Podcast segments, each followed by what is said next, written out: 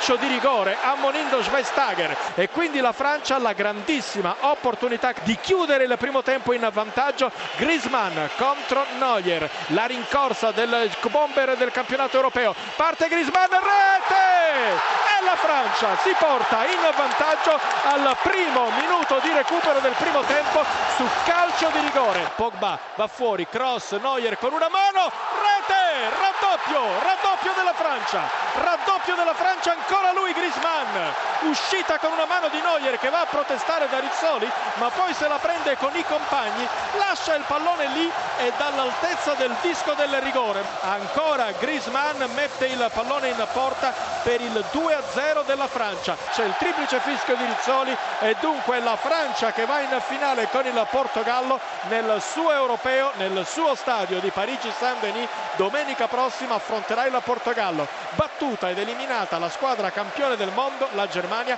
con una doppietta di Griezmann.